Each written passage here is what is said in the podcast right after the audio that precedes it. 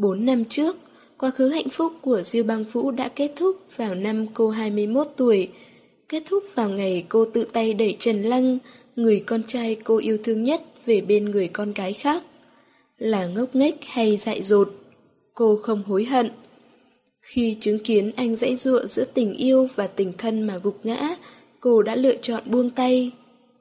Bốn năm sau, bà mẹ đơn thân vì đứa con gái nhỏ mà nhẫn nhịn trong công việc nhiều cám dỗ, nghề thư ký. Bốn năm đi làm, 16 lần đổi việc, những tưởng công việc mới có thể cho cô sự bình yên, nhưng trái tim Diêu Băng Vũ lại nổi lên nhiều sóng gió, bởi ông chủ mới Lâm Quất Giật thật giống với Trần Lăng. Cô không cách nào thôi tìm kiếm bóng hình của Trần Lăng trên con người Lâm Quân Giật. Dẫu tính cách ông ta luôn nằm ngoài tầm hiểu biết của cô, lúc lạnh lùng, lúc dịu dàng, lúc tàn nhẫn, lúc thương tiếc, và ánh mắt sâu thẳm thỉnh thoảng nhìn cô mang nhiều ẩn ý. Có rất nhiều ngã rẽ trên một con đường, có rất nhiều lựa chọn cho cả cuộc đời, và đâu sẽ là con đường mà Diêu Băng Vũ lựa chọn. Mời các bạn cùng nghe chuyện Chân trời góc bể. Chương 1 Nghề nhạy cảm Nộp xong đơn xin nghỉ việc, tôi đi bộ về nhà trong tâm trạng uất ức phẫn nộ, kiệt sức gieo mình xuống sofa. Là một thư ký, tôi không cho rằng mình có chỗ nào chưa tròn phận sự. Mọi thông tin của ông chủ cần, tôi đều thu thập đầy đủ, phân loại rõ ràng. Tài liệu ông chủ yêu cầu, tôi đều chuẩn bị chu đáo, thông qua sự phê chuẩn của ông chủ rồi mới gửi đi. Ông chủ muốn tôi cùng đi dự tiệc, khách yêu cầu tôi uống nhiều đến đâu, chưa bao giờ tôi dám nói không. Ngay cả khi tâm trạng của ông chủ không vui, bực bội quát tháo, tôi cũng nhẫn nhịn đến khi ông chủ hết.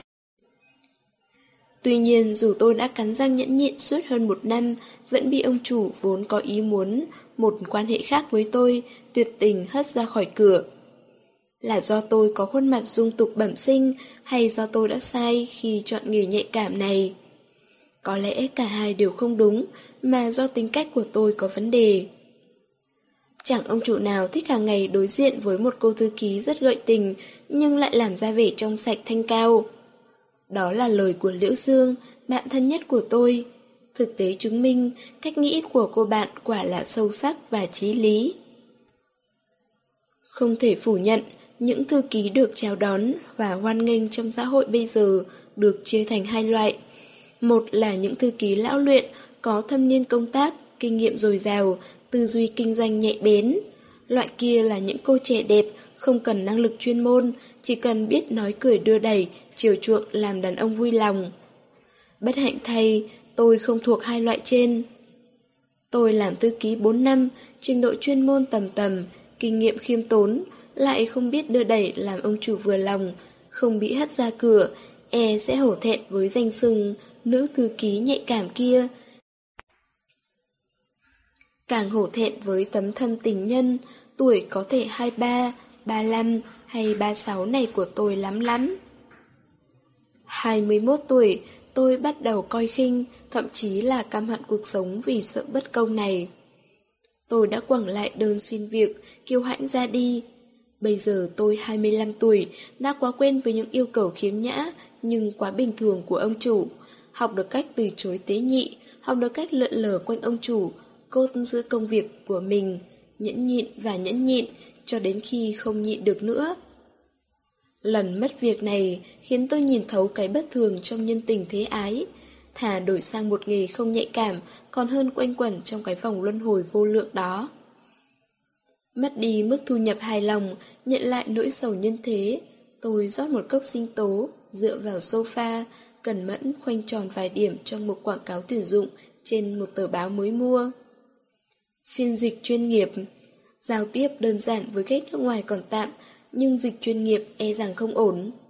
Kế toán hay bán hàng?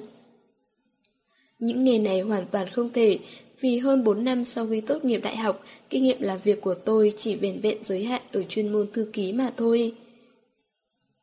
Nghe tiếng chìa khóa lách cách, biết Liễu Dương đã về, tôi xoa bóp cánh tay mỏi nhừ, bò dậy ra mở cửa. Vừa nhìn thấy nụ cười tươi giói như nắng đầu xuân của Liễu Dương, đám mây đen trong lòng tôi lập tức tiêu tan.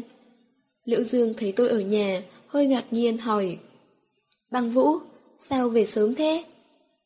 Bỏ việc rồi. Tôi nói thản nhiên, giống như nói ăn cơm rồi. À, Liễu Dương không có bất kỳ phản ứng nào. Bốn năm qua, tôi đã mười mấy lần mất việc. Nếu cô bạn tròn mắt há miệng mới là điều bất thường. Liễu Dương và tôi là bạn bè thân thiết từ lâu. dáng cô ấy cao, thon thả, làn da khỏe mạnh, mái tóc ngắn gọn gàng, khiến khuôn mặt xinh đẹp thêm sắc sảo. Còn nhớ năm ngoái, khi thấy Liễu Dương cắt mái tóc dài tha thướt, tôi vuốt mái tóc dài của mình. Thực sự cũng muốn cắt bỏ ba ngàn sợi thanh tơ phiền toái này. Nhưng Liễu Dương nói, cậu tha mái tóc đi, nó vô tội, chưa kể thân hình bốc lửa, làn da non tơ trắng bóc, chỉ riêng cái cằm thanh, đôi mắt như hồ nước mùa thu của cậu cũng đủ khiến thiên hạ điên đảo. Nếu cậu tự biến mình thành cái giả đồng trinh, ông chủ nào còn muốn đưa cậu đi khoe? Tôi không nói gì, ai bảo tôi sinh ra đã là phận má đào có nhan sắc say người.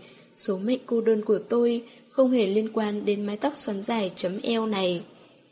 Tôi muốn thay đổi tất cả, nhất thiết phải thay đổi công việc.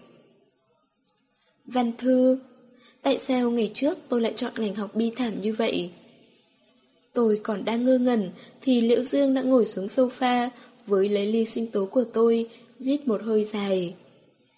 Chúng tôi đều thích vị chua chua ngọt ngọt của sinh tố trái cây. Lần nào ngồi với nhau uống chung một ly, tôi cũng cảm thấy chua ít, ngọt nhiều. Không muốn làm thư ký nữa à? Thấy tôi gạch hai đường treo lớn trên những màu quảng cáo tuyển dụng thư ký. Liễu Dương liền hỏi. Ừ, chẳng phải cậu đã nói mình là loại thích giả bộ thanh cao, không hợp với cái nghề nhạy cảm này sao? Cậu quá thanh cao. Tôi đáp trả bằng nụ cười nhẹ. Tôi cực thích um, lối nói chuyện thẳng tuột như vậy của Liễu Dương. Điều đó làm tôi cảm thấy rất đỗi chân thực và bình yên khi ở bên cô. Quyết tâm đổi nghề, tưởng đã vững như bản thạch của tôi, vừa đối diện với yêu cầu của các nhà tuyển dụng trên báo, đã tiêu tan như mây khói. Sau khi nghiên cứu ba lần trang quảng cáo, tôi thất vọng đặt tờ báo xuống. Hình như mình không thể làm được việc gì. Liễu Dương sực nhớ ra điều gì, mắt sáng lên, đặt sinh tố xuống bàn. À, nghe Uyển Uyển nói, công ty cậu ấy đang tuyển trợ lý thư ký, hay là cậu thử đến đó xem sao? Thật không? Ông chủ của Uyển Uyển, người đàn ông phi thường đó, muốn tìm trợ lý thư ký à? Tôi lại động lòng, đương nhiên không phải vì ông chủ phi thường đó, mà là vì cái chức trợ lý kia. Ừ, hôm qua nói chuyện thấy Uyển Uyển nói thế. Liễu Dương thấy tôi có vẻ động lòng, nói tiếp. Hay là cứ đến đó thử xem, chắc anh ta cũng không phải là con lợn đực trong đầu chỉ toàn có sex đâu. Uyển Uyển chính là Đường Uyển, đồng nghiệp cũ kiểu Liễu Dương, chuyển việc chưa lâu, luôn ca ngợi ông chủ của mình là người đàn ông hoàn mỹ nhất thiên hạ. Tôi rít một hơi dài thứ nước sinh tố chua chua ngọt ngọt, tâm trí bay bổng theo những lời khen ngất trời của Uyển Uyển đối với ông chủ của cô ấy mấy hôm trước. Anh ta tên là Lâm Quân Giật, người Mỹ gốc Hoa, lớn lên tại Mỹ, vừa lấy bằng thạc sĩ kinh tế tại Harvard. Về nước mở công ty, không những là công tử nhà giàu, năng lực siêu hạng, còn đẹp trai kinh khủng, quyến rũ chết người, đúng là hàng khủng. Anh ta là người đứng đắn, công tư phân minh, chưa từng có quan hệ thân mật với nữ nhân viên trong công ty, thậm chí không thấy cặp kè với gia nhân nào. Đáng nể nhất là, mặc dù có một vị hôn thê 8 năm, nhưng vẫn giữ mình như ngọc, có vô số mỹ nhân sẵn sàng lao vào lòng anh, mà thậm chí anh chẳng buồn liếc mắt. Khi nghe Uyển Uyển say sưa ca tụng Lâm Quân Giật, tôi vẫn tưởng cô bạn nói đùa. Nhưng thấy thái độ của Uyển Uyển hoàn toàn nghiêm túc, tôi mới miễn cưỡng tin rằng trong thế giới phồn hoa muôn vẻ này vẫn tồn tại người đàn ông phi thường như vậy. Thời buổi này tìm việc làm rất khó, mọi cơ hội đều phải nắm bắt. Sáng thứ hai, tôi đưa hồ sơ xin việc cho Uyển Uyển, nhờ cô ấy nộp cho phòng nhân sự, nhân tiện giúp tôi tìm hiểu tình hình công ty. Thông thường phải đợi vài ngày sau mới có thông tin, không ngờ 3 giờ chiều tôi đã nhận được điện thoại của phòng nhân sự, thông báo đến phỏng vấn trực tiếp. Dù rất phấn khởi, nhưng tôi không khỏi băn khoăn, tại sao một công ty làm việc hiệu quả như thế, công việc tuyển dụng phức tạp như vậy, mới nửa ngày đã tới giai đoạn phỏng vấn. Không kịp nghĩ nhiều, tôi ghi địa chỉ, trang điểm qua loa, vội vàng đi. Văn phòng công ty bất động sản của Lâm Quân Giật ở trung tâm thành phố, gần quảng trường Trưng Ương. Tầng 10 là khách sạn 5 sao, do đó tòa đại sảnh được trang trí cực kỳ sang trọng. Đến tầng 18, tôi bước ra khỏi thang máy, trước mặt đột nhiên sáng choang. Ở đây không có những bức tường vàng rực rỡ và ánh đèn huy hoàng, chỉ có màu trắng dịu mát, tinh khôi, thoảng mùi hoa nhài. Nhân viên tiếp tân nhẹ nhàng hỏi tôi lý do tới đây, nhanh chóng bấm số của phòng nhân sự, tốc độ lướt ngón tay của cô ta khiến tôi toát mồ hôi. Cô Diêu, xin mời vào trong, dễ phải rồi đi thẳng, phòng thứ ba là phòng nhân sự. Cảm ơn. Tôi lịch sự mỉm cười, tôi thích thể hiện nụ cười mê hồn của mình trước mọi người, cảm thấy như vậy dễ chiếm được thiện cảm của họ hơn. Mặc dù cuộc sống của tôi chẳng gì có gì vui vẻ, thậm chí khóc ba ngày ba đêm cũng không phải là dài. Đi vào phòng nhân sự, trong các cabin màu xanh ngọc, mọi người đều bận rộn với công việc của mình, không gian tuyệt đối yên tĩnh. Tôi đang do dự có nên làm phiền họ không, thì một phụ nữ chừng 40 tuổi, trong trang phục công sở đoan trang từ trong phòng bước ra, lịch sự mỉm cười hỏi. Có phải cô Diêu băng vũ? Vâng, chị có phải chị Lý đã hẹn tôi đến? Tôi hé miệng toàn đáp lại nụ cười lịch sự kia thì những ánh mắt sắc lẹm xung quanh đã phóng về phía tôi, khiến tôi lạnh sống lưng, cười ngây ngô. Tôi vô thức cúi nhìn chiếc váy màu hạt rẻ khá kín đáo và đôi chân bọc kín trong tất lụa của mình. Không có vấn đề gì chứ? Tôi nhớ mình đã trải chuốt mái tóc xoan dài chấm eo rất kỹ, dù buông xõa cũng không bị rối. Chẳng nhẽ trang phục thế này chưa đủ chín chắn. Có lẽ mình nhạy cảm quá, tôi tự an ủi. Ông chủ muốn gặp cô, đi theo tôi. Giọng nói của chị ta có một uy lực khó cưỡng. Tôi nhìn xung quanh, thấy không ai có vẻ là ứng viên dự tuyển, tôi càng ngạc nhiên. Công ty lớn như vậy, lẽ nào không có hệ thống tuyển dụng chuyên nghiệp, không có trình tự tuyển dụng nhất định, đã đến phần tuyển dụng trực tiếp mà lại chỉ có mình tôi. Với kinh nghiệm mấy năm qua, tôi biết đây tuyệt đối không phải chuyện đáng mừng. Đi theo chị Lý vào thang máy, tôi không kìm được liền hỏi. Chỉ có một mình tôi sao? Sau khi xem tất cả hồ sơ, ông chủ chỉ yêu cầu hẹn cô, những người khác thì không thấy nói gì. Vừa nói chị vừa chăm chú nhìn tôi, ánh mắt cũng sắc lẹm hệt như những người phòng nhân sự, đầy dò xét với những người được ông chủ chọn đích danh. Tôi vẫn cố giữ nụ cười bình thản trên gương mặt, nhưng trong lòng bắt đầu hoảng loạn. Xem ra không phải là tôi quá nhạy cảm. Đây tuyệt đối không phải trình tự tuyển dụng bình thường, nếu không phải tôi vào nhầm công ty hoặc công ty đã thay ông chủ mới, thì nghĩa là tôi có điểm gì đó cuốn hút anh ta. Tôi cố nghĩ lại xem trong hồ sơ của mình có điểm gì đặc biệt, kinh nghiệm làm việc bình thường, chỉ là làm việc ở văn phòng, ảnh thì như chụp từ hồi mới tốt nghiệp, trông rất trong sáng. Tôi bắt đầu hoài nghi tự hỏi những lời của Uyển Uyển có bao nhiêu phần trăm là sự thật. Nghĩ tới câu... Anh ấy rất coi trọng năng lực cá nhân, không quan tâm hình thức bên ngoài của nữ nhân viên. Tôi lạc quan tin rằng có lẽ anh ta thực sự đánh giá cao khả năng của tôi. Lên tới tầng 19, sau khi đi qua một hành lang đầy mùi sơn và những cánh cửa màu trắng ngà, chị Lý dừng lại một chiếc cửa văn phòng đôi, được trang trí đơn giản, thanh nhã. Cánh cửa gian ngoài không đóng, một cô gái khoảng 20 đang ngồi trong đó, khuôn mặt trái xoan đầy đặn, môi son đỏ mọng, đôi mắt phượng ánh tím càng tôn lên vẻ nữ tính cám dỗ chết người. Chiếc váy liền màu đỏ thẫm trễ cổ và siêu ngắn, kiêu hãnh tôn lên thân hình bốc lửa. Đây là hình ảnh kinh điển của nữ thư ký, không khiến trí tưởng tượng của thiên hạ bay bổng tận 9 tầng mây thì có lẽ hơi lạ. Vừa thấy tôi vào, cô ta lập tức bấm điện thoại nội bộ, giọng nói như mật ngọt khiến tôi cũng tan thành nước. Lâm tiên sinh, trưởng phòng lý đã đưa cô Diêu tới, có cho vào ngay không ạ? Tôi thoáng nghe thấy tiếng ừm rất nhỏ, rồi cô ta cúp máy. Quả thật rất kinh khủng, đúng như mô tả của Uyển Uyển. Cô Diêu, cô có thể vào. Ánh mắt kinh khỉnh của cô ta không hề ăn nhập với giọng nói lịch sự đó, xem ra cũng là một thư ký lão luyện.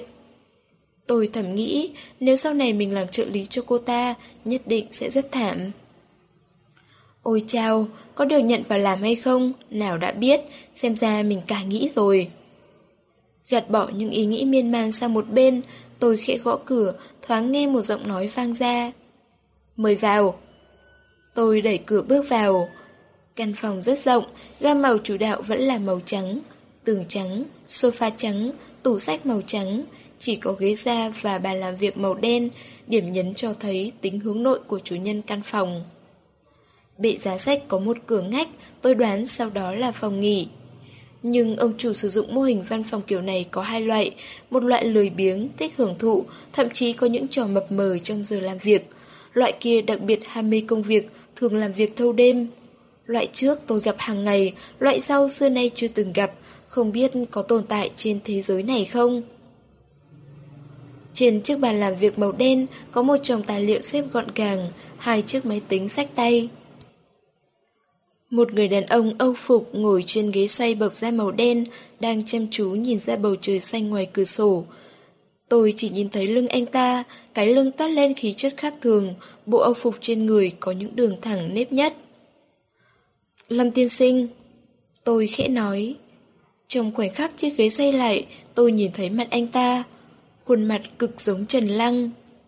Giây phút đó, trong đầu tôi chỉ toàn những tiếng thét, nếu hai chân không buồn rùn, tôi đã lao ra cửa chạy trốn. Mời ngồi.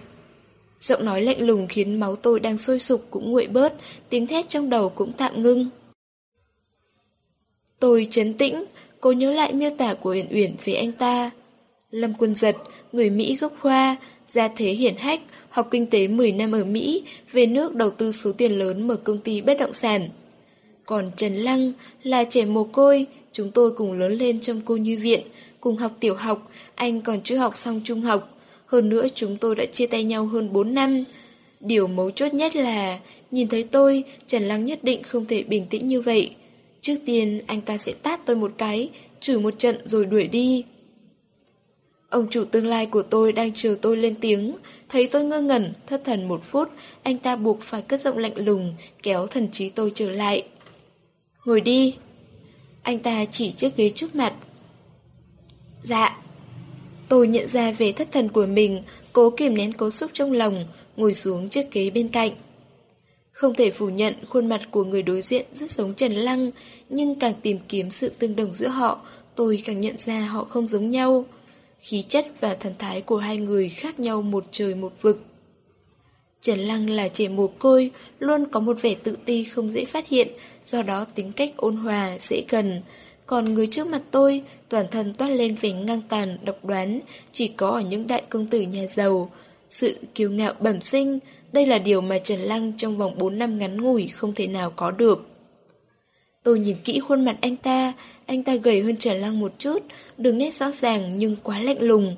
Còn các nét trên mặt Trần Lăng đều hiền dịu, khi cười trông rất đỗi dịu dàng. Làn da lâm quân giật màu nâu, rất nam tính, làn da Trần Lăng lại trắng trẻo. Mắt họ giống nhau, nhưng ánh mắt lâm quân giật nghiêm lạnh, tinh tường, nhìn thấu tâm can người khác. Còn ánh mắt Trần Lăng đôn hậu, dưới ánh mặt trời lúc nào cũng long lanh. Đôi môi là giống nhất, hơi mỏng nhưng rất đẹp, đường môi hơi nhếch của Lâm Quân Giật lộ vẻ thách thức, ngạo mạn và kinh khỉ, còn trên môi Trần Lăng luôn là nụ cười tỏa nắng.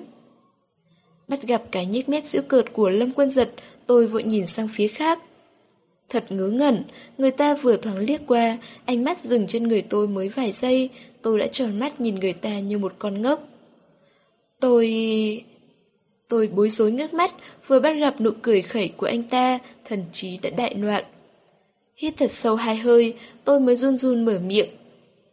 Tôi là Diêu băng vũ. Anh ta lạnh lùng nhếch mép, ánh mắt khinh thị nhìn đi chỗ khác, cơ hồ không muốn nhìn thêm.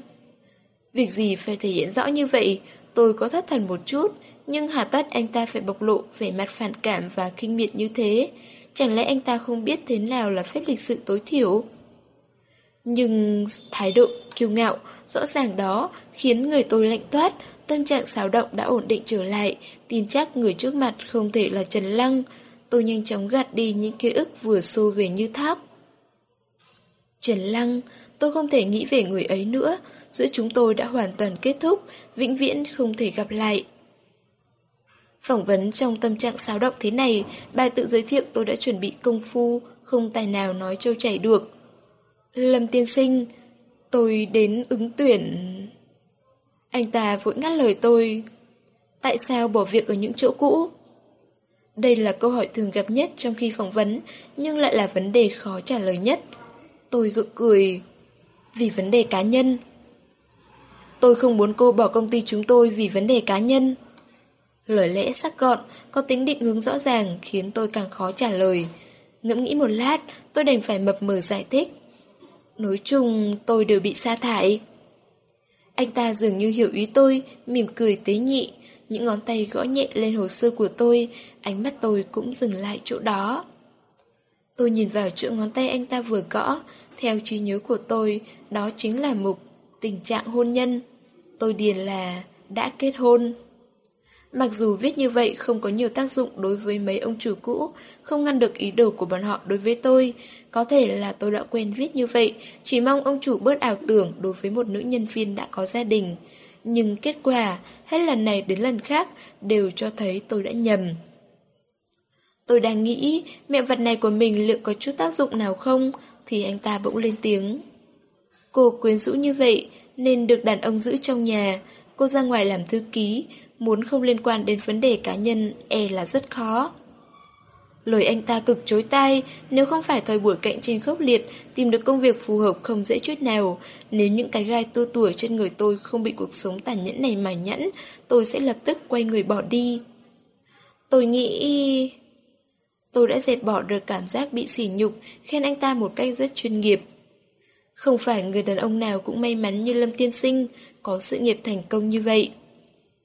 Câu này phải chăng tôi có thể hiểu là cô cảm thấy chồng mình kém tôi rất nhiều?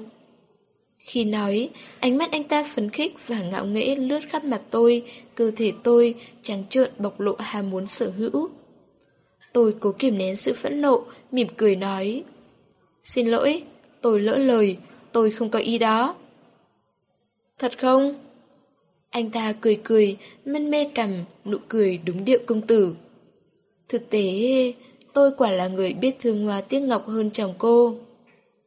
Đây có phải là người đàn ông được Uyển Uyển tán dương đến tận mây xanh, kinh nghiệm quyến rũ phụ nữ có chồng của anh ta tuyệt đối không kém những ông chủ trước của tôi.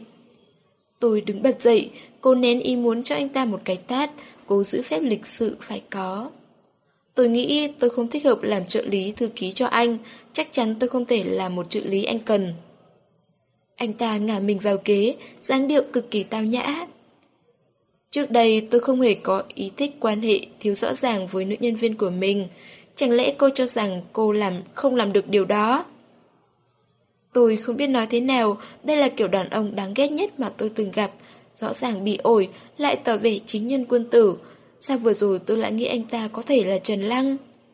Nhất định là tôi quá nhớ nhung, rất muốn gặp lại người đàn ông phản bội đó. Không, tôi không muốn nhìn thấy anh, càng không muốn gặp lại người đàn ông trước mặt. Tôi cố trấn tĩnh lại. Lâm tiên sinh, làm mất thời gian của anh như vậy thật không phải, tôi nghĩ chúng ta rất khó hợp tác. Vừa đi đến gần cửa, tôi nghe thấy giọng nói nghiêm túc của anh từ phía sau. Tôi rất hài lòng về thái độ của cô, tôi hy vọng cô có thể là một trợ lý thư ký thực thụ, gạt ra khỏi đầu những suy nghĩ không thực tế. Hãy nhớ, tôi ghét nhất kiểu yêu đương nơi công sở, nhất là những giao dịch thấp hèn. Lương tháng 4 ngàn rưỡi, cô hài lòng không? Tôi rất muốn quay đầu nói một câu khẳng khái. Tôi không hài lòng về thái độ của anh. Nhưng không thể, bởi tôi quá hài lòng về mức lương anh ta đưa ra. Làm người có thể khí khái, nhưng làm thư ký vẫn nên dẹp bớt chút tôn nghiêm thì hơn. Do vậy tôi hít một hơi thật sâu, nén lại nỗi tủi trong lòng, dẹp đi cái tôn nghiêm nực cười, ngoái đầu lại, trao cho anh ta một nụ cười cực khiêm nhường, dịu dàng trả lời trong ánh mắt kinh ngạc của anh ta. Tôi rất hài lòng. Cảm ơn. Chương 2 về đến nhà, tôi mệt mỏi nằm vật xuống giường, nhìn trần nhà màu trắng, nước mắt trực trào ra động lại nơi khuế mắt. Tôi cũng có mong muốn có một người đàn ông biết trân trọng tôi, giữ tôi trong nhà, để tôi có một bến đỗ bình yên tránh mưa tránh gió, chuyên tâm chăm sóc con gái nhỏ. Tôi cũng không muốn sống trong những ánh mắt soi mói, lúc nào cũng cảm thấy nhục nhã vì người ta nhìn thấu từ trong ra ngoài. Tôi cũng ghét những câu bẫn cợt, buồn nôn như hôm nay. Nhưng tôi không có quyền lựa chọn. Tôi lấy một cái hộp đầy bụi từ trong gian chứa đồ cũ ra, vừa khẽ mở, bụi bay lên, ký ức của tôi cũng bay lên. Lấy ra tấm ảnh tốt nghiệp sơ chung đã bị bụi phủ kín từ lâu, ngón tay trắng xanh của tôi lần trên gương mặt Trần Lăng. Mặc dù bức ảnh đã phai màu, nhưng vẫn nhìn rõ gương mặt của Trần Lăng.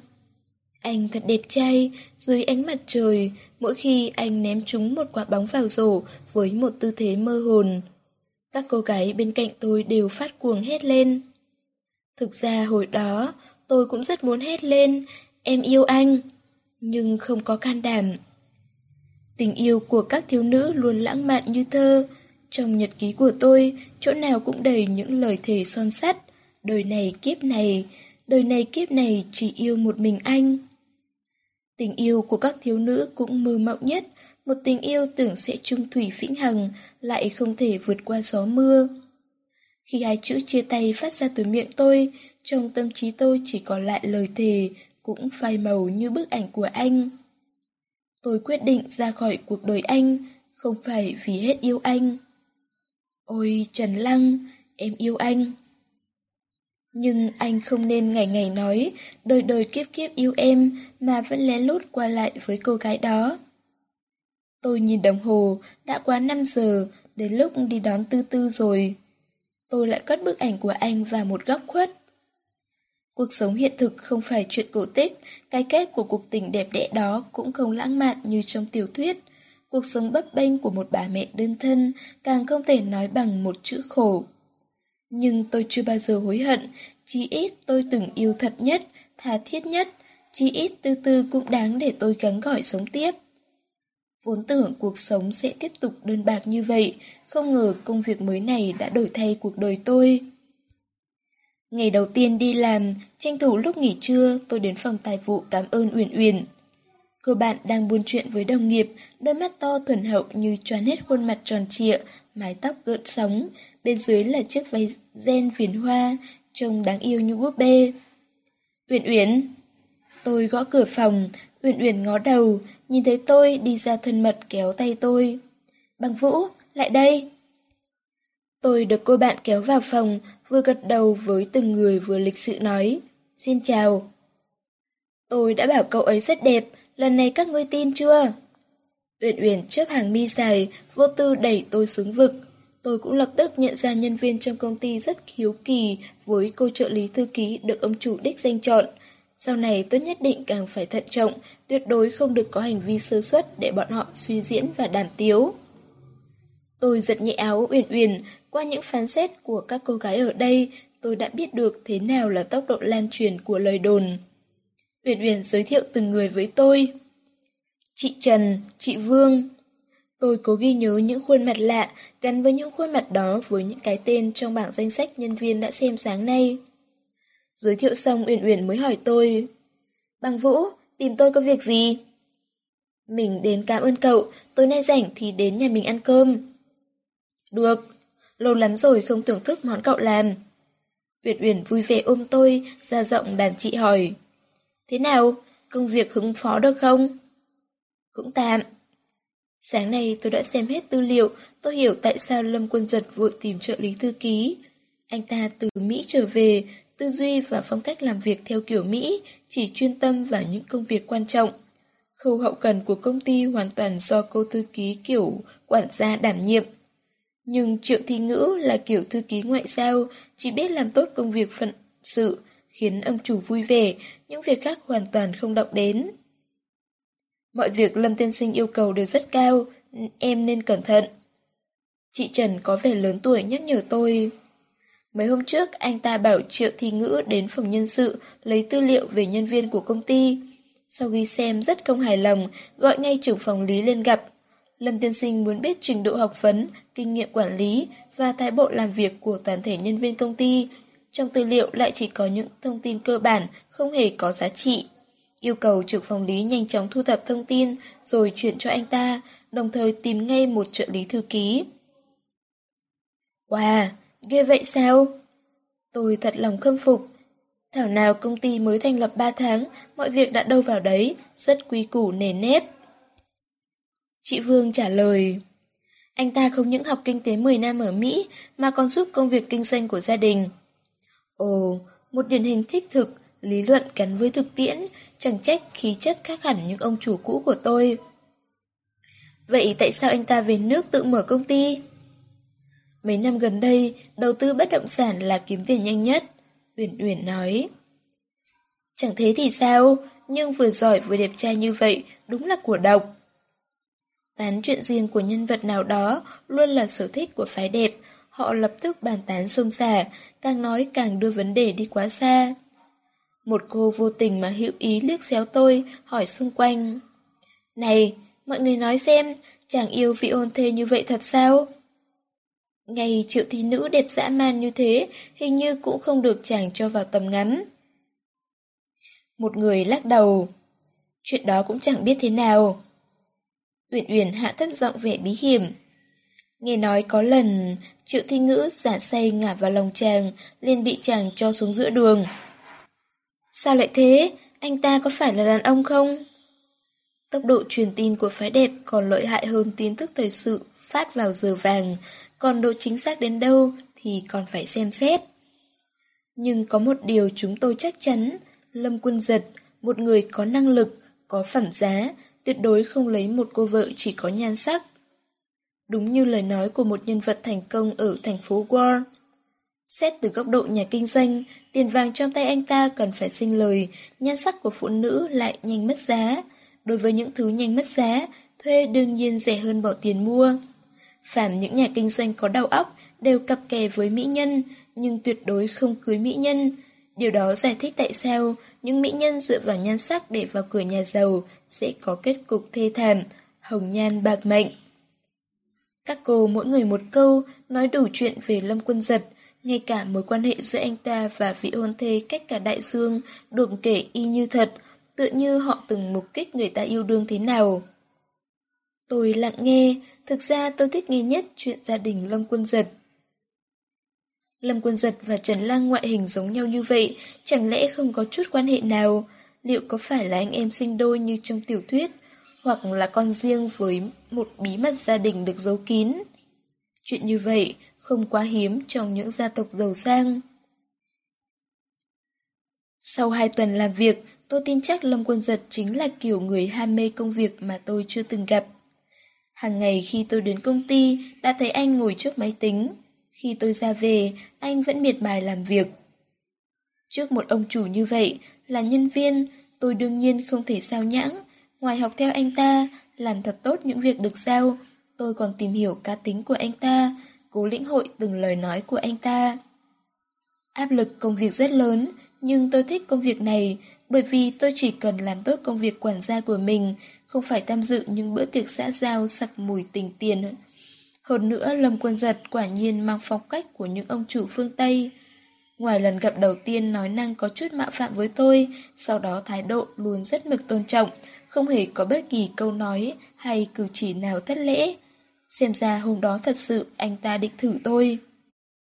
Hôm nay có cuộc họp thường lệ, nửa tháng tổ chức một lần, tôi đã chuẩn bị đầy đủ tài liệu để trong ngăn kéo mà chưa đưa cho Lâm Quân Giật. Tôi phải đến đúng giờ, nhưng trên đường lại bị tắc đường, đành xuống đi xe buýt, vội vã đến công ty. Có lẽ do hơi vội vàng, cũng có thể do đôi giày cao gót giá rẻ của tôi chất lượng kém quá, đi thế nào mà gót bỗng gãy đôi, tôi trượt chân lăn từ bậc thềm đá xuống đường. Tôi ngồi trên đường nhựa xoa cổ chân đau buốt, thử đứng dậy định cố đi đến công ty, nhưng vừa đặt chân xuống đường, chân đã đau nhói đến tận óc. Tôi nghỉ một lát, cơn đau có dịu đi đôi chút. Tôi đứng lên lần nữa, nhưng lại thấy đau hơn.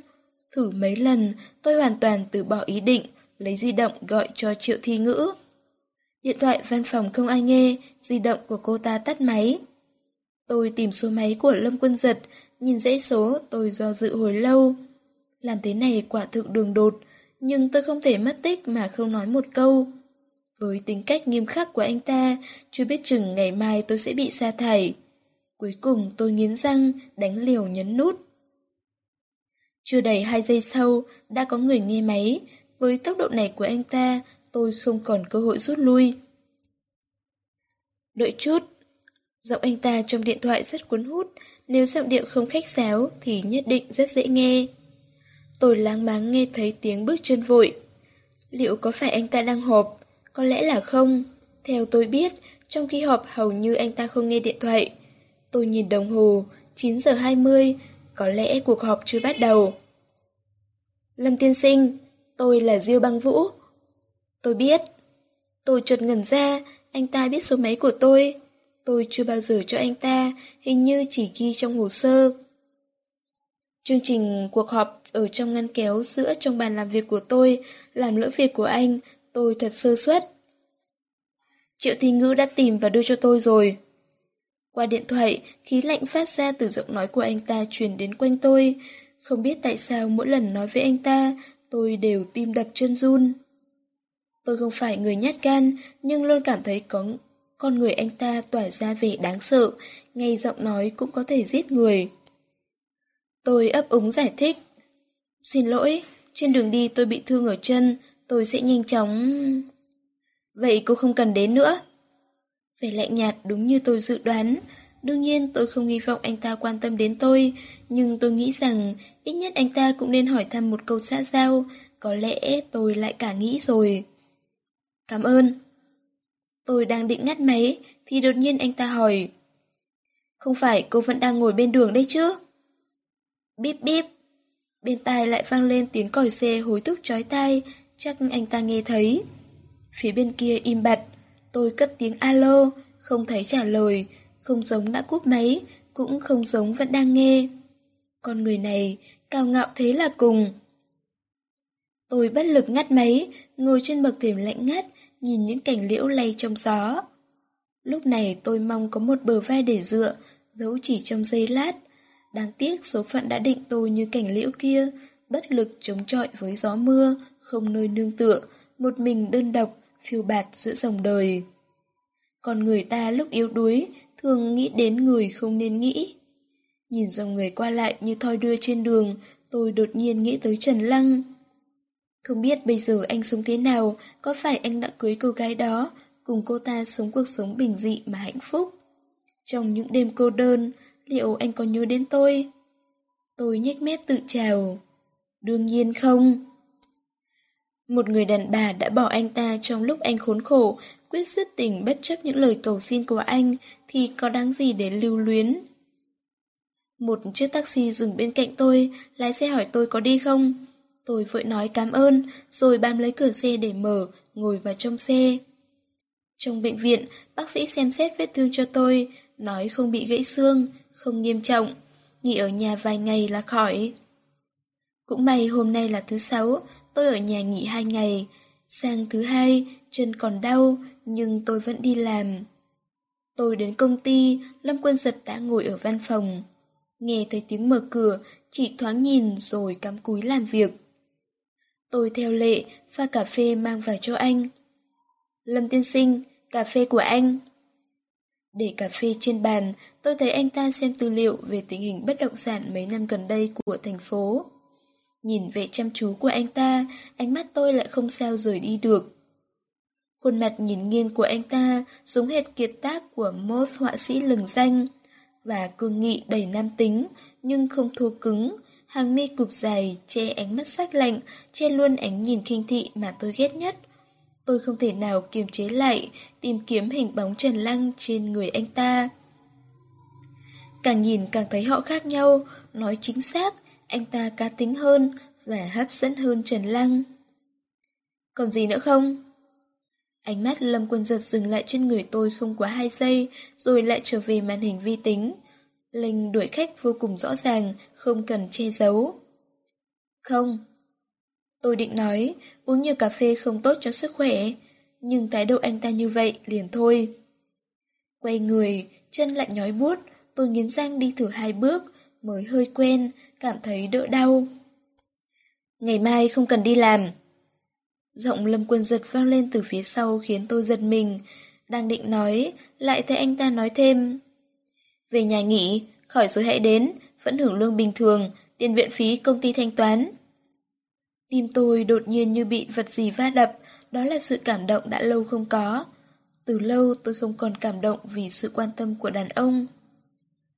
Tôi từ từ quay người, bắt gặp ánh mắt ân cần của anh ta, xem ra người này tuy lạnh lùng, nhưng không đến mức vô tình. Bởi vì bình thường anh ta quá lạnh lùng, sự quan tâm bất ngờ đó làm tôi không khỏi ngạc nhiên và cảm kích mỉm cười, đầu hơi cúi, ngước mắt nhìn anh ta. Cảm ơn Lâm Tiên Sinh, vết thương của tôi không nặng, không ảnh hưởng đến công việc. Được. Anh ta cúi đầu xem tài liệu, không nói gì nữa, tôi lặng lẽ lui ra. Vừa ra khỏi phòng tổng giám đốc, tôi đã nghe thấy tiếng cười như châm biếm của tiểu thư triệu thi ngữ xinh đẹp. Dạo này chăm chỉ pha cà phê thế. Lâm tiên sinh bảo tôi mỗi tiếng mang vào một tách cà phê. Tôi biết phụ nữ hay đố kỵ, nhưng để bụng một việc còn con như vậy thật không thể hiểu. Huống hồ Lâm Quân Giật đâu phải người đàn ông của cô ta, quản chặt phòng ích gì. Triệu thì ngữ bĩu môi, liếc xéo tôi bằng đôi mắt đẹp đánh màu nâu đậm. Thật không? Trước khi cô đến, mỗi ngày ông chủ chỉ uống một tách cà phê. Phụ nữ thật đáng sợ, phụ nữ đố kỵ càng đáng sợ, nhưng không gì đáng sợ hơn phụ nữ vừa đẹp vừa đố kỵ. Uống cà phê cũng gắn tôi vào, thật bái phục lối tư duy của cô ta. Tôi lại hấp dẫn đến mức để mỗi tiếng có thể nhìn tôi một lần, ông chủ tình nguyện uống một cốc cà phê. Tôi chưa tự huyễn hoặc mình đến mức đó, vấn đề là anh ta không nhìn tôi lấy một lần, còn tôi cứ nhìn anh ta, không thể nào kiềm chế. Nhưng nói đi cũng phải nói lại, thực tình tôi không hiểu việc này cho lắm. Anh ta yêu cầu cách một giờ đưa vào một tách cà phê.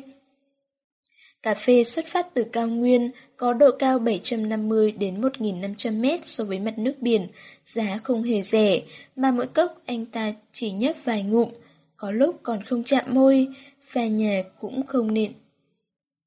Phá nhà cũng không nên phá như thế. Triệu Thị Ngữ thấy tôi chăm chú chỉnh sửa bản kế hoạch công việc Lâm Quân Giật yêu cầu, cũng không nói nữa, lại soi gương vuốt mái tóc đã quá hoàn mỹ, kéo cổ chiếc váy liền đã quá trễ xuống chút nữa, bộ ngực đầy đặn lộ ra một nửa. Rõ ràng nhan sắc của cô ta không phải để cho tôi thưởng thức, có điều không biết người cô ta muốn quyến rũ liệu có hiểu chút tâm ý đó. Tôi rửa tài liệu trên bàn, không tìm thấy biên bản cuộc họp, rụt rè hỏi Triệu Thi Ngữ. Biên bản cuộc họp hôm trước có cần tôi chỉnh lại không? Cuộc họp à? Không cần, cuộc họp hôm đó đã bị hủy rồi. Tại sao? Ai biết, vừa bắt đầu, Lâm Tiên Sinh ra ngoài nghe điện thoại, quay về liền tuyên bố hủy họp. Điện thoại? Có phải điện thoại của tôi? Tôi đang băn khoăn thì điện thoại đổ chuông, tôi nhấc máy với tốc độ nhanh nhất. Xin chào, công ty bất động sản Lâm Quân Giật xin nghe. Xin chào, tôi là người của Ngân hàng Phát triển, xin hỏi Tổng Giám đốc Lâm Quân Giật có đó không? Chào ông, xin hỏi ông gặp Lâm Tiên Sinh có việc gì? Chuyện vay vốn của quý công ty có vấn đề, chúng tôi tạm thời không thể phê chuẩn. Ồ, xin ông đợi một lát, tôi sẽ chuyển máy cho Lâm Tiên Sinh. Tôi nhanh chóng bấm máy nội bộ. Lâm Tiên Sinh, điện thoại của Ngân hàng Phát triển muốn trao đổi với anh về vấn đề vay vốn. Nối máy cho tôi. Tôi nối máy, bỏ điện thoại hai bên xuống, đèn tín hiệu máy đang hoạt động sáng gần 20 phút mới tắt. Khi tôi mang cà phê vào lần nữa, Lâm Quân Giật đang đứng ngây người bên cửa sổ, nét mặt u ám. Cũng phải thôi, công trình đã động thổ, hầu hết vốn đã đầu tư vào đó, ngân hàng lúc này lại từ chối cho vay, công ty xoay sở thế nào? Không muốn quấy rầy anh ta, tôi đặt cốc cà phê xuống định quay ra. Anh ta đột nhiên hỏi, Triệu Thi Ngữ đâu? Cô ấy cùng với người của ban công trình đến sở xây dựng thành phố. Cô giúp tôi hẹn gặp giám đốc ngân hàng, tôi muốn bàn chút việc với ông ta. Vâng. Nói vòng vo rất lâu với thư ký của giám đốc ngân hàng, tôi mới hẹn được thời gian để Lâm Quân Giật gặp ông ta. Chiều hôm đó, tôi cùng Lâm Quân Giật đi gặp giám đốc ngân hàng như đã hẹn, nhưng đến nơi, ông ta lại có việc, bảo chúng tôi quay về. Đây là sơ suất của tôi, lẽ ra phải liệu trước tình hình, gọi điện cho thư ký của ông ta để xác nhận lại. Tôi tưởng Lâm Quân Giật sẽ nổi giận, đùng đùng bỏ về.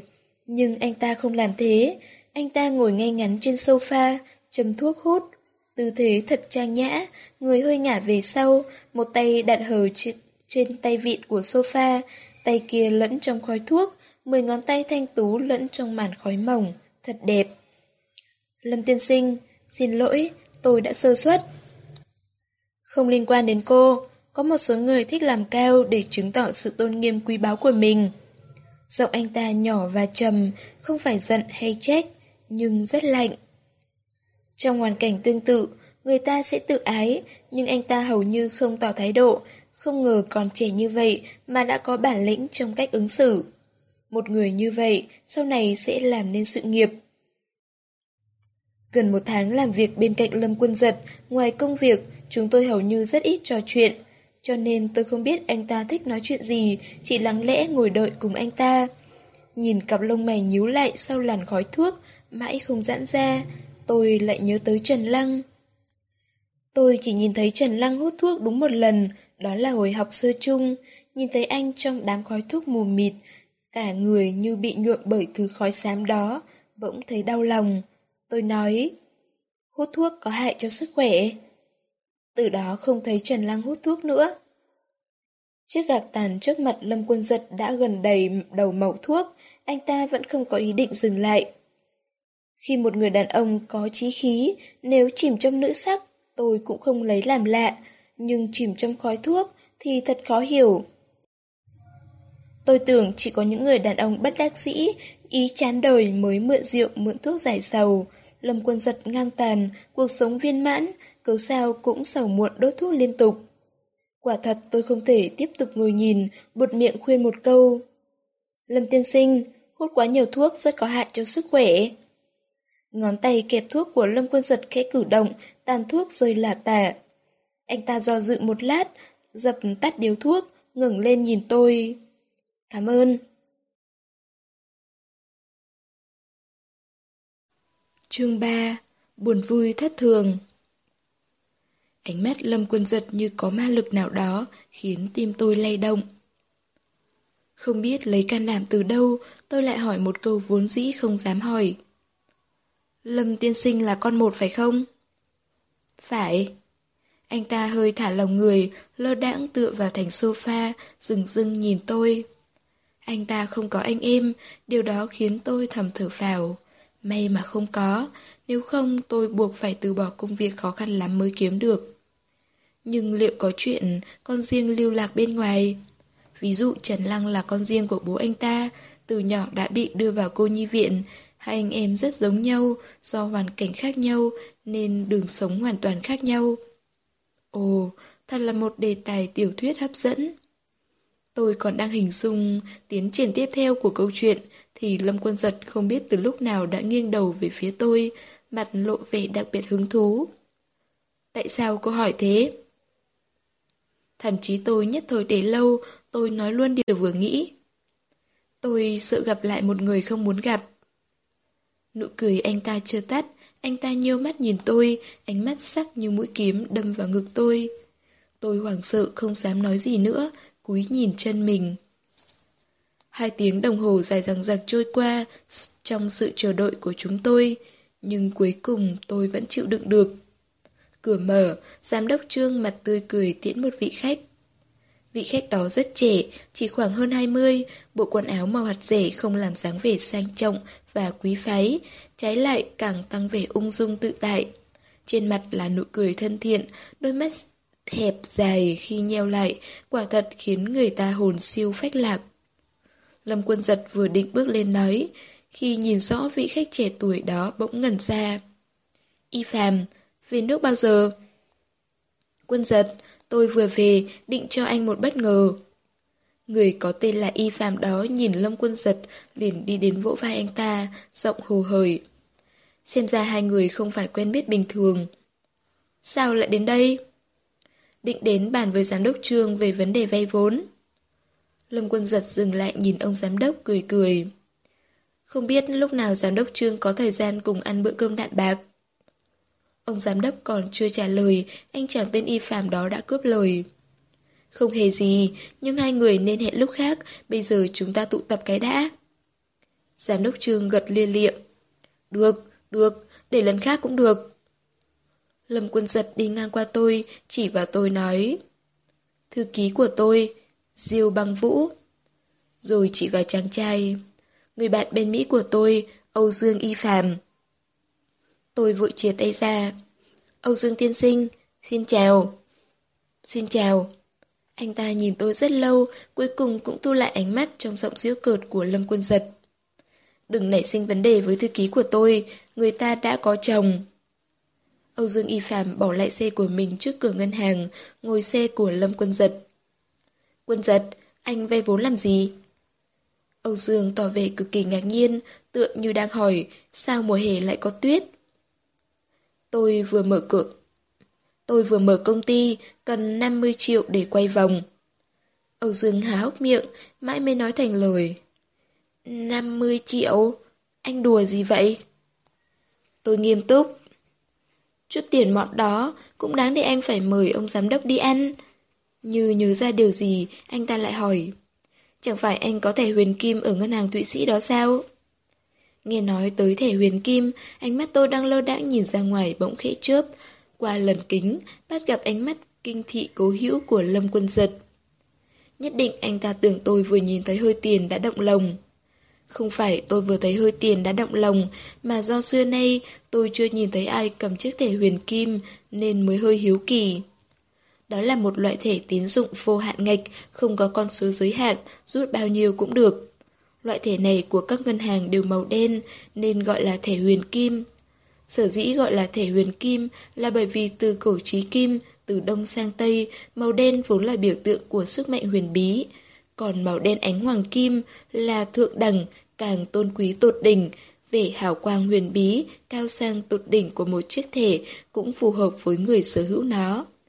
Người sở hữu chiếc thẻ cao quý như vậy, cả nước không có bao nhiêu, đâu cần phải vay tiền ngân hàng. Đó là của ông nội, không phải của tôi. Lâm quân giật nhích mép, ánh mắt từ gương chiếu hậu quay về con đường đông nghịt phía trước. Cũng thế cả. Khác chứ. Âu Dương y phàm cười. Thôi đi, năm xưa anh tiêu tiền như nước, sao không thấy nói thế? Tôi lại hiếu kỳ nhìn Lâm Quân Giật đang chăm chú lái xe, không ngờ lần này bắt gặp anh chàng Âu Dương qua gương chiếu hậu đang chăm chú nhìn tôi. Cái nhìn như có lửa đó khiến tôi kinh ngạc và lạng tránh. Đó là cái nhìn không đáng ghét, không ẩn chứa ý đồ, mà đầy vẻ thăm dò thích thú. Cái nhìn như thế, quả thực tôi rất ít gặp. Lâm Quân Giật dừng xe, giọng nghiêm túc. Tiền của ông nội và dựa vào ông nội để kiếm tiền là hai chuyện khác nhau. Dựa vào sức mình, tôi cũng có thể điều hành công ty tốt. Qua lớp cửa kính xe, nhìn thấy biển hiệu công ty, tôi lập tức mở cửa bước xuống và mỉm cười. Âu Dương tiên sinh, Lâm tiên sinh, tạm biệt. Âu Dương nhiệt tình vẫy tay với tôi, Lâm quân giật mặt không chút biểu cảm, nhấn ga phóng đi. Tôi băn khoăn đứng trước cổng công ty, không thể nào lý giải suy nghĩ của Lâm quân giật. Rõ ràng việc rất dễ giải quyết, tại sao anh ta phải lâu tâm khổ tứ đi đường vòng? Hơn nữa, từ giọng điệu xa cách vừa rồi có thể thấy quan hệ giữa anh ta và ông nội hình như không tốt. Thôi, chuyện riêng nhà người ta mình không liên quan, cứ lo làm tốt phận sự là xong. Bận rộn nên thời gian trôi rất nhanh, chớp mắt tôi đã đi làm được một tháng. Tôi ngày càng thích công việc này, bởi vì cuộc sống trôi qua bình yên. Ngoài công việc, chẳng có gì khiến tôi phải nhọc lòng suy nghĩ. Lâm Quân Giật cũng là người công bằng, không để cảm xúc xen lẫn công việc, càng không tùy tiện nổi nóng, chút giận lên người khác. Sự bình yên dễ chịu đã lâu mới có, khiến tôi bắt đầu hy vọng vào tương lai. Tôi không thể tham gia lớp tại trước buổi tối, học một chuyên ngành nào đó để nâng cao trình độ. Nhưng đêm nào, tôi cũng đọc sách về quản lý, kinh doanh, hy vọng có thể là một thư ký toàn diện hơn. Biết đâu Lâm Quân Giật sẽ thuê tôi suốt đời như những ông chủ Âu Mỹ thường làm. Không ngờ tất cả chỉ là khoảng lặng trước cơn bão. Hôm đó từ trưa, Triệu Thi Ngữ đã liên tục hắt hơi, hai mắt sưng đỏ. Xem ra nếu không phải bị cảm thì là do dị ứng mỹ phẩm. Tôi thiên về khả năng thứ hai. Giờ lịch làm việc, hôm nay đúng ngày hẹn giám đốc trương. Cần cô ta đi tiếp khách cùng với Lâm Quân Giật, xem ra anh ta gặp phiền phức rồi. Cửa văn phòng tổng giám đốc bị đẩy từ bên trong, Lâm Quân Giật đứng tựa cửa nói. Cô về nghỉ đi. Nhưng buổi tiếp khách tối nay... Tôi sẽ xử lý. Đợi triệu thi ngữ ra khỏi, anh ta do dự một lát rồi hỏi tôi. Cô có ứng phó được không? Tôi gật đầu, là một thư ký chuyên nghiệp, chuyện này đâu có gì lạ, chỉ là tôi vô cùng căm ghét. Nhưng còn cách nào khác, tôi có thể từ chối không? Lâm quân giật trầm ngâm nhìn tôi, tia thất vọng hiện lên trong mắt. Vậy đi thôi. Khi nói, mặt anh ta tối sầm, hơi thở nặng nề như cố kìm nén cơn giận. Tôi thực sự không hiểu nổi con người đó, tưởng là trợ lý thay thư ký tiếp khách, anh ta nên tán thưởng mới phải. Tôi nhìn đồng hồ, còn 2 giờ nữa mới đến 5 giờ chiều, bây giờ đi hơi sớm. Anh ta nhận ra vẻ bối rối của tôi. Trang phục của cô không phù hợp tiếp khách tối nay, nên thay bộ khác. Tôi lặng lẽ nhìn bộ váy áo đã mặc 3 năm, mặc dù hơi lỗi mốt, nhưng nhìn cũng khá. Nghiêm túc, mà vẫn nữ tính. Quan trọng nhất là che được chỗ cần che, không để người ta hình dung tưởng tượng. Nhưng anh ta là ông chủ, anh ta nói phải thay, nhất định nên thay. Vậy tôi có thể gọi điện thoại? Anh ta nhìn tôi rất lâu mới gật đầu. Gọi điện cho Liễu Dương, giọng cô rất nhỏ. Băng Vũ, có chuyện gì? Tối nay mình phải làm thêm, có thể về muộn, cậu đi đón Tư Tư được không? Liễu Dương nói nhỏ. Được. Rồi tắt máy, hình như cô đang họp. Nghe giọng Liễu Dương, tôi lại thấy ấm áp vững lòng. Những năm qua, Liễu Dương chăm sóc Tư Tư còn chu đáo hơn tôi. Nếu có người hỏi, điều bi thảm nhất đời tôi là gì, tôi sẽ không do dự trả lời. Gặp Trần Lăng. Nếu có người hỏi, điều may mắn nhất trên đời tôi là gì, tôi sẽ trả lời, quen biết Trần Lăng. Nếu có người hỏi, tôi sợ nhất điều gì, tôi sẽ nói, gặp lại Trần Lăng. Bởi vì tất cả sẽ rối loạn. Có thể đi được chưa? Ồ, vâng. Tôi thẳng thốt định thần thu lại nụ cười, sao tôi có thể phân tâm vào lúc không nên phân tâm nhất. Tôi gác máy, ngước mắt nhìn, bắt gặp trong mắt đen lạnh như xích vào xương, tìm bỗng run lên. Tôi đợi bên dưới. Anh ta lạnh lùng ném lại một câu, quay người, giọng còn giận dữ hơn lúc trước. Tôi đã làm sai điều gì? Chẳng lẽ anh ta cho rằng tôi không nên sử dụng điện thoại công ty vào việc riêng? Người giàu như vậy, chút việc còn con cũng tính toán. Xem ra tôi phải bỏ công sức tìm hiểu tính cách anh ta, nếu không rất khó hào hạ ông chủ, buồn vui thất thường này. Tôi ngồi trên xe, nhìn từng cửa hiệu lướt qua hai bên đường, nhưng không để ý bên trong trưng bày thứ gì. Vốn định nói chuyện với Lâm Quân Giật, nhưng bị thái độ lạnh như băng tuyết ngàn năm đó đẩy ra xa vạn dặm. Lâm Quân Giật là người kỳ quặc, thể hiện ác cảm với tôi ra mặt, sao còn nhận tôi vào làm? Lẽ nào anh ta thích năng lực làm việc của tôi? Nói thực, tôi cũng chỉ chăm chỉ hơn người khác chút đỉnh. Còn về năng lực, tôi cảm thấy Triệu Thi Ngữ hơn tôi nhiều. Việc đối ngoại của công ty đều do cô ta đứng ra làm, thay luôn quân giật. Thực ra công ty cũng có ban đối ngoại, nhưng do thành lập chưa lâu, phòng nhân sự vẫn chưa tìm được một trưởng ban có kinh nghiệm, nên vị trí đó tạm thời bị bỏ trống. Mọi việc cần ngoại giao đều do Triệu Thi Ngữ trang điểm ngất trời, cùng Lâm Quân Giật đi giải quyết. Vừa vào trung tâm thương mại, Tâm trí Lâm Quân Giật liền tập trung vào các loại trang phục muôn màu muôn vẻ do các cô nhân viên giới thiệu. Xem kỹ từng bộ váy áo, chẳng hề để ý đến sự có mặt của tôi. Nói chính xác, trước giờ anh ta chưa từng coi tôi tồn tại. Tôi đi theo Lâm Quân Giật, liếc nhìn bóng lưng anh, bị cô nhân viên che đi một phần. Trong tâm trí lại hiện ra cảnh cùng Trần Lang dạo phố mấy năm trước. Hồi đó cuộc sống của chúng tôi rất khó khăn, đi mua quần áo, giá cả là tiêu chí cân nhắc duy nhất vô số lần bị các bà chủ lườm nguyết. Nhưng sự coi thường của bọn họ có là gì, đằng nào lòng tôi cũng hân hoan. Ôi, những hận, những oán, tất cả những ký ức vẫn rõ ràng trong tôi. Lời thề đã như mây khói bay đi, tôi vẫn ngốc nghếch đứng yên chỗ cũ. Một chiếc váy dài màu đen, cổ trễ xuất hiện trước mặt tôi, cắt ngang dòng hồi ức. Tôi cúi đầu che giấu vẻ thất thần của mình, vội vàng đón lấy. Nhìn chiếc váy, tôi thầm thở phào. May không phải loại khoét cổ quá sâu, không phải loại siêu ngắn. Từ trong phòng thử đồ bước ra, tôi sững sờ nhìn mình trong gương. Thiết kế đơn giản, vừa đủ tôn lên những đường cong hoàn mỹ của cơ thể. Chất liệu tơ tằm đen bóng, làm nước da càng thêm trắng tuyết, nhất là khoảng da thịt trắng, sữa lộ ra nơi chân cổ và bờ vai trần mảnh rẻ. Mái tóc dài chấm lưng buông xã trông đầy vẻ nữ tính, gợi cảm nhưng không dung tục. Thảo nào anh ta không chấp nhận thẩm mỹ của tôi, thẩm mỹ của anh ta quả thực không tầm thường. Lướt nhìn Lâm Quân Giật trong gương, vốn định qua sắc mặt anh ta xác nhận một chút, xem anh ta có hài lòng không. Không ngờ bắt gặp đôi chồng đen ra giết. Trong đôi mắt u ẩn đó, không có vẻ miệt thị đối với tấm thân gậy tình, cũng không thấy khí lạnh ngàn năm, chỉ có vẻ đắm đuối ngây dại. Đáng tiếc chỉ thoáng qua, khiến tôi không thể nắm bắt ẩn ý bên trong. Khi tôi quay người đối diện với anh ta, ánh mắt đó đã trở nên băng lạnh. Anh ta đi đến, đưa cho tôi đôi giày cao gót. Tôi đi giày. Ồ, vừa khít. Kiểu dáng cũng là loại trang nhã mà tôi thích. Mắt người này là thước ly chắc, sao lại chuẩn như thế? Ánh mắt ngưỡng mộ không giấu giếm của mấy cô bán hàng vẫn dừng trên người Lâm Quân Giật, không rời một chút. Mặc dù tôi không thích thói phù phiếm của bọn họ, nhưng sức quyến rũ của Lâm Quân Giật đúng là không thể nghi ngờ. Một người đàn ông có ngoại hình trói mắt, có sự nghiệp, lại nhẫn lại đưa bạn gái đi mua sắm quan tâm như vậy. Đặc biệt là động tác ký tên quẹt thẻ, đẹp sững sờ, rõ ràng là chiếc máy rút tiền tự động vô hạn ngạch. Người đàn ông như thế, phụ nữ không thích mới là lạ. Nhưng tiếc là anh ta quá lạnh lùng.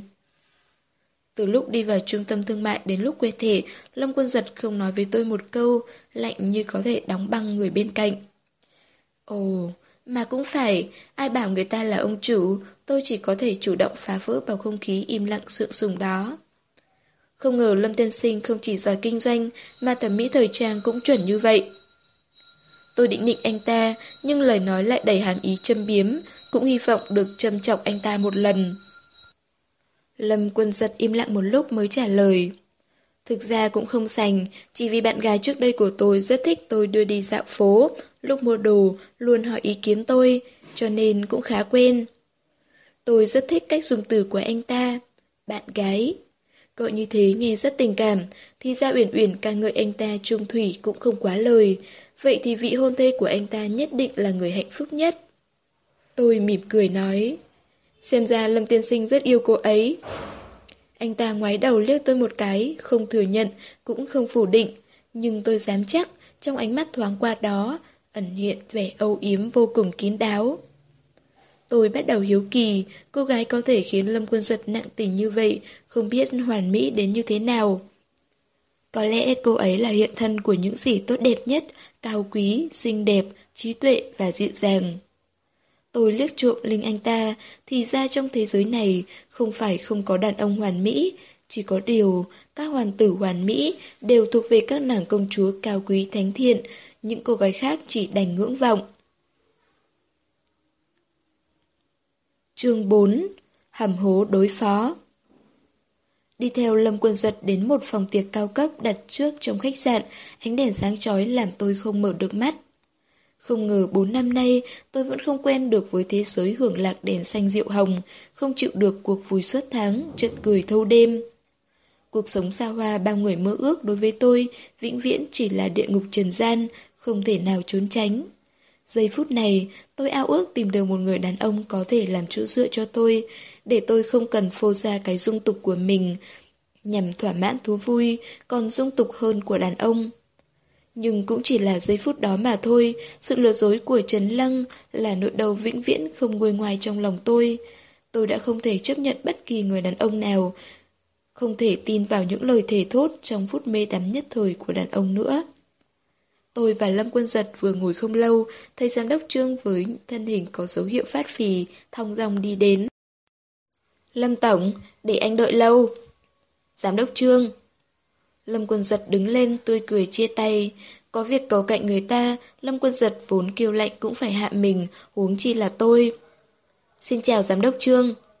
Tôi cũng thể hiện nụ cười chuyên nghiệp, đã được rèn luyện mấy năm nay, tôi lịch sự chia tay ra bắt tay ông ta. Ông ta nắm tay tôi, gật đầu cười, ánh mắt sau khi dừng 5 giây trên mặt tôi, lại quét một vòng khắp người tôi rồi mới rời đi. Ông thu bàn tay béo mẫm về. Sau khi ông giám đốc an tọa, theo lý tôi sẽ ngồi bên ông ta. Tôi do dự giây lát, đang định ngồi xuống, thì Lâm Quân Giật rất tự nhiên, kéo chiếc ghế đối diện ông ta, hơi cúi người với tôi, làm một động tác mời cực kỳ tao nhã. Thấy tôi đã an vị, anh ta mới ngồi xuống bên cạnh tôi. Có anh ta ở bên, tôi lập tức cảm thấy an toàn, ít nhất cũng không lo đàn ông khi say, không kiểm soát được hai bàn tay của họ. Một trận đối phó, khách khí chán ngắt, bắt đầu trong bữa tối xem ra có vẻ nhiệt tình. Lâm quần giật uống rất ít, chưa đến nửa ly, từ đầu chí cuối lặng lẽ ngồi bên, nhìn tôi trổ tài su nịnh ông giám đốc, cùng ông ta cạn từng ly. Tôi phải uống với ông ta, không còn cách nào khác, đây là trình tự bắt buộc. Mọi chủ đề cần bản sẽ chính thức bắt đầu sau khi đã ngà ngà. Nhoáng cái bình rượu trắng đã cạn đáy, người phục vụ lại rót rượu vang cho chúng tôi. Tôi cố nén cảm giác khó chịu cuộn từng cơn trong dạ dày và cơn choáng váng nặng trĩu, giữ nụ cười ngọt lịm, đón ly rượu vang người phục vụ đưa.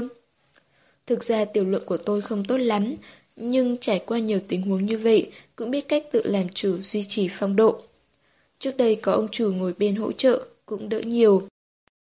Hôm nay chỉ có mình tôi tiếp ông giám đốc quá quen tiệc tùng và uống rượu như nước, tôi khó trụ nổi.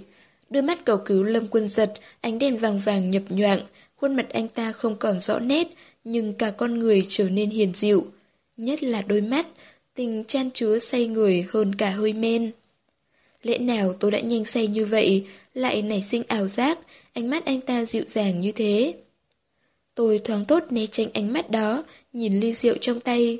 Xuyên qua thứ chất lỏng đỏ tươi như máu, nhìn những ngón tay mảnh rẻ của mình, nghĩ tới khuôn mặt tôi trong đêm ngày mong nhớ, lòng cũng bắt đầu dỉ máu. Ông giám đốc ngân hàng thấy tôi ngơ ngẩn nhìn ly rượu, cười cười hỏi. Diêu tiểu thư hình như rất có hứng nghiên cứu loại rượu này. Tôi ngước đôi mắt mê loạn nhìn ông ta, phát hiện mắt ông ta đã bắt đầu đờ đẫn. Không biết ai là người đầu tiên nghĩ đến để phụ nữ tiếp rượu, thật quá biết hưởng thụ nhan sắc của phái đẹp. Tôi chưa bao giờ soi gương quan sát bộ dạng nửa tỉnh nửa say của mình, nhưng tôi thường nhìn thấy khuôn mặt kiều mị, nụ cười mê hồn của mình trong đồng tử của đàn ông. Tôi dừng ly rượu cười ngọt lịm với giám đốc. Không có, chỉ là có một người bạn từng nói với tôi, rượu vang cần nhấp từng chút một, hương say của nó có hương vị của tình yêu. Đằng sau còn có một câu nghẹn trong lòng tôi, thực ra Trần Lăng còn nói. Hương vị đó rất giống em. Tôi dừng lại, kìm nén nỗi đắng chát trong lòng, giữ nụ cười ngây ngô cứng nhắc. Giám đốc Trương, xin mời. Tôi đưa ly lên môi, khẽ nhấp một ngụm. Đây có lẽ là rượu vang thượng hạng, vị cay còn đọng mãi trong miệng, khiến tôi bất giác nhớ tới nụ hôn đầu với Trần Lăng. Cơn sóng tình chợt bùng lên, không thể nào khống chế. Tôi liếc nhanh Lâm Quân Giật ngồi kế bên. Anh ta đang đăm đăm nhìn tôi, đôi chồng đen nhấp nháy hiện những tia máu, bờ môi hoàn mỹ giống hệt Trần Lăng, gợi cảm chết người. Tôi nghĩ có lẽ mình đã say, như thế tôi mới hoài nhớ cảm giác mềm ấm đó. Giám đốc Trương, việc vay vốn của chúng tôi khi nào quý ngân hàng có thể phê chuẩn? Cuối cùng Lâm Quân Giật cũng vào chủ đề chính, nếu anh ta không xen vào đúng lúc, chắc tôi không trụ được nữa. Ông giám đốc háng rộng, vẻ mặt trang nghiêm. Vấn đề này cần kiểm chứng, tôi thấy dù gì cũng cần thêm thời gian. Cái chuyện giả bộ làm cao trong chốn quan trường đâu còn là chuyện hiếm, rõ ràng họ muốn kiểm chứng thành ý của đối phương bằng lòng chi giá nào nhưng lại không nói, viện một lý do rất chính đáng khiến đối phương khó mở miệng. Mà lúc này, phụ nữ là vũ khí tốt nhất, có thể phá vỡ cục diện khó khăn. Thấy Lâm Quân Giật nhìn nhìn, tôi lập tức hiểu ý, nhẹ nhàng lên tiếng. Giám đốc Trương, nếu chúng tôi có chỗ nào thiếu sót, xin ông chỉ giáo. Công ty chúng tôi mới thành lập, rất mong được ông chiếu cố. Giám đốc Trương nhìn thẳng vào tôi, rộng hòa dịu đi nhiều. Đương nhiên, chỉ có điều số vốn vay của quý vị quá lớn, vấn đề thế chấp... Giám đốc quyền có chức trọng như vậy, vấn đề thế chấp chỉ cần một câu nói của ông. Ông cũng biết, thực lực công ty chúng tôi, mấy chục triệu đó Lâm Tiên Sinh chẳng lẽ không trả được. Cũng phải, cũng phải. Ông giám đốc mau miệng. Lâm Quân Giật tiếp lời. Công ty chúng tôi xây dựng những căn hộ cao cấp, có cảnh quan môi trường rất tốt, không biết giám đốc trường có hứng thú muốn đổi nhà. Chúng tôi có thể dành một căn hộ cao cấp. Ông giám đốc cười cười không nói, nụ cười vẫn rất mông lung. Lâm Quân Giật trầm tư một lát lại tiếp. Cách đây không lâu, tôi mua một căn biệt thự ở ngoại ô. Gần đây tiền vốn hơi căng thẳng, cũng muốn chuyển nhượng giá rẻ. Giám đốc có hứng thú không? Ánh mắt mông lung cuối cùng cũng sáng lên, ông ta nở nụ cười thân thiện. Ồ, không biết Lâm Tổng định nhượng với giá bao nhiêu? Có thời gian tôi sẽ nhờ thư ký của tôi đưa ông đi xem, chỉ cần ông thích, giá cả không thành vấn đề. Cũng được. Nụ cười tế nhị của ông ta khiến tôi hoảng hồn, Lâm Quân giật thật lợi hại. Mạnh tay nịnh ông ta như thế, lại còn nhẹ nhàng bán đứt tôi như vậy. Có điều, hình như anh ta nói, thư ký của anh ta, thư ký của anh ta đâu phải tôi. Mãi lâu sau, trận thù tạc như tra tấn mới kết thúc. Ra khỏi khách sạn, tôi gặp gió, dạ dày cuộn từng cơn. Có lẽ là do tôi chỉ uống rượu, không ăn nhiều, bụng dạ mới cồn cào như thế. Giám đốc trường hỏi có cần ông ta tiễn. Tôi không trả lời, tôi hiểu ý ông ta, lại không tiện từ chối thẳng, chỉ đưa mắt cầu cứu Lâm Quân Giật. Lâm Quân Giật quả nhiên không làm tôi thất vọng, anh ta đứng ra giải vây. Tối nay băng vũ không được khỏe, không dám làm phiền ông, để lần sau vậy. Thế nào là để lần sau? Ông giám đốc nhìn tôi hiểu ý, mùm mỉm cười. Vậy được, để lần sau. Nhìn ông giám đốc ngân hàng lái xe đi xa, tôi chưa kịp nói rõ lập trường với Lâm Quân Giật, vội lao ra một góc, nôn hết những thứ trong bụng, chua, cay, đắng, tất cả trong cơ thể trào ra, cảm giác đó không phải buồn nôn bình thường. Nhờ ánh đèn nhìn thấy chất lỏng từ trong miệng ọc ra như máu, nước mắt không thể nào kìm ném lại ú ra. Một cơn gió lạnh thốc tới, làm rối tóc tôi, cũng làm rối lòng tôi. Lúc này không biết ở đâu mở nhạc, tiếng hát từng câu từng chữ trích vào lòng. Em từ bỏ, không rơi giọt lệ, để anh đi thanh thản trong lòng. Nếu anh vui, nếu anh yêu người khác, em bằng lòng từ bỏ trái tim yêu. Tôi bịt miệng, ngồi thụp xuống đất bật khóc, cảm giác nhớ một người sao mà đau đớn. Nhất là khi nửa tỉnh nửa say, càng quặn thắt như xé lòng xé ruột. Trần Lăng, anh ở đâu? Anh sống thế nào? Có phải anh đã kết hôn? Khi ôm cô ấy, anh có nhớ một người con gái yêu anh suốt 10 năm.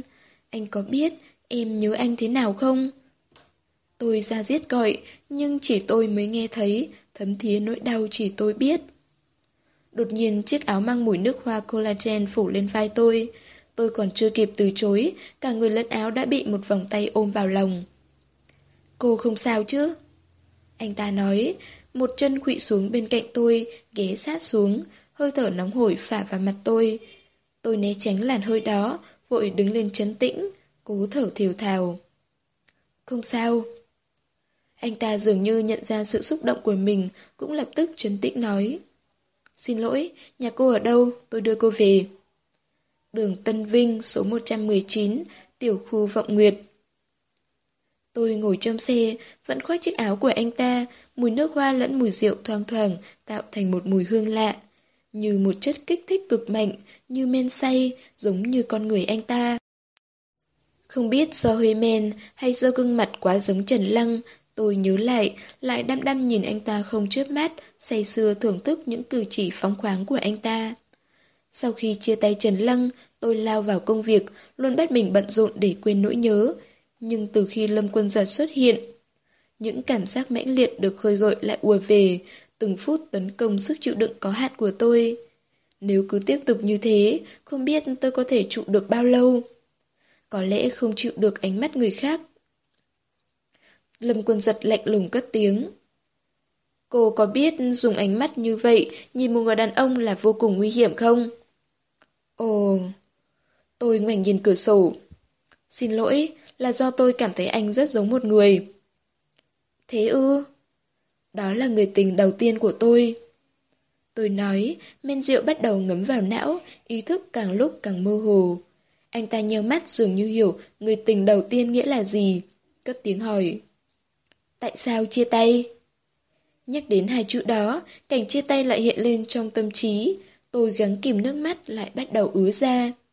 Tại sao? Tôi cũng không hiểu tại sao. Là bởi vì anh phản bội tôi, gọi điện cho cô gái khác, hay do khi anh nhìn tôi, nụ cười luôn gượng gạo.